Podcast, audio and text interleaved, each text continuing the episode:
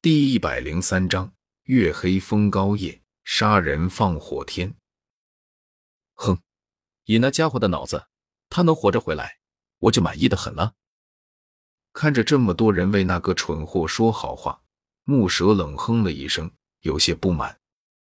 不过他也不好说什么，毕竟好歹贺蒙也是狼头佣兵团的副团长，会有高层人员支持对方也是很正常的事情。事实上，如果背后没有人支持，再加上自身修为还算给力的话，就贺蒙那个贪花好色的性子，也坐不上副团长的位置。不仅是贺蒙，就连狼头佣兵团另一个副团长的位置，也是他和多方利益交换的结果。毕竟，狼头佣兵团是由诸多佣兵组建而成的，并不仅仅是他木蛇的一言堂。事实上，如果换作平时，贺蒙这样重要的角色，哪怕对方做出再混账的事情来，木蛇也不会轻易动怒的。毕竟，他又不是第一天知道对方有多混账了。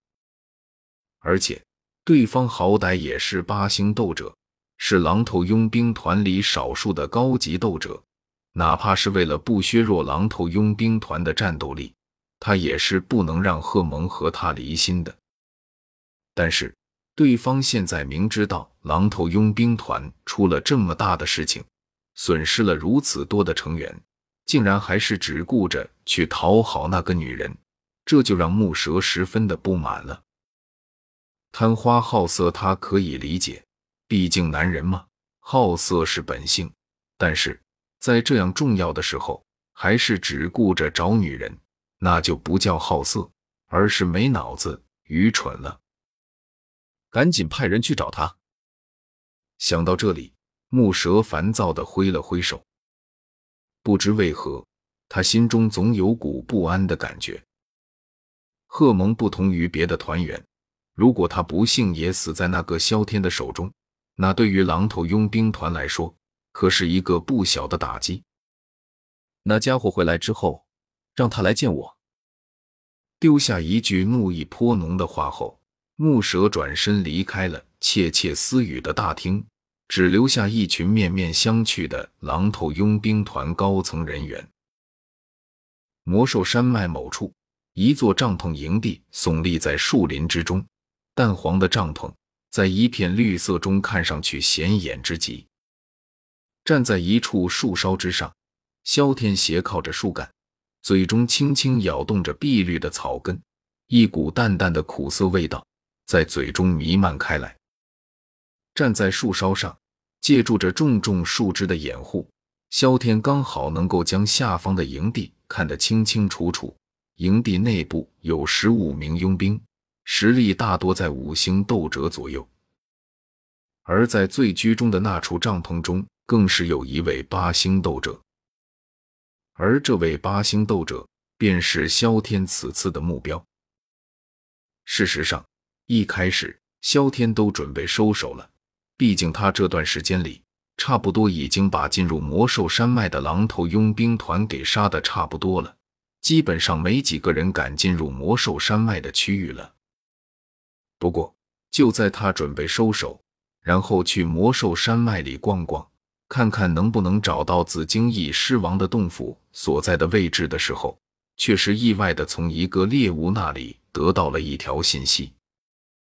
据说，狼头佣兵团的三团长为了讨好一个女人，给他抓一只蓝狐当宠物，然后带着一批人马来到了魔兽山脉。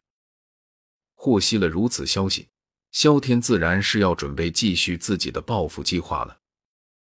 因为他记得那个狼头佣兵团的三团长是元昭里的一个小反派，算是一个炮灰角色。而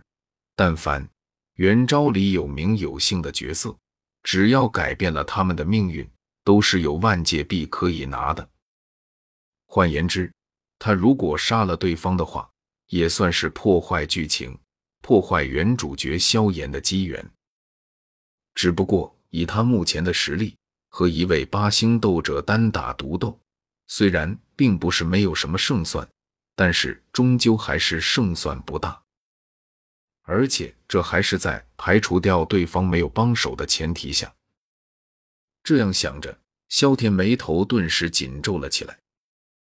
狼头佣兵团那个三团长，他是必须要杀的。毕竟对方好歹也算是剧情角色，比杀一般的杂兵赚取的利益要大。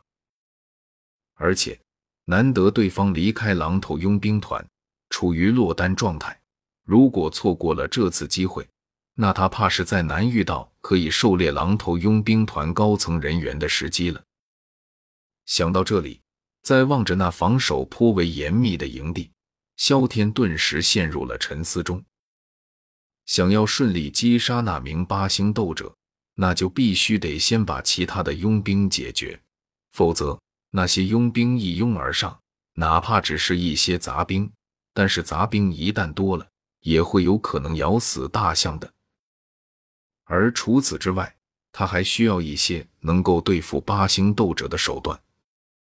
毕竟他现在的实力终究还是有点弱的。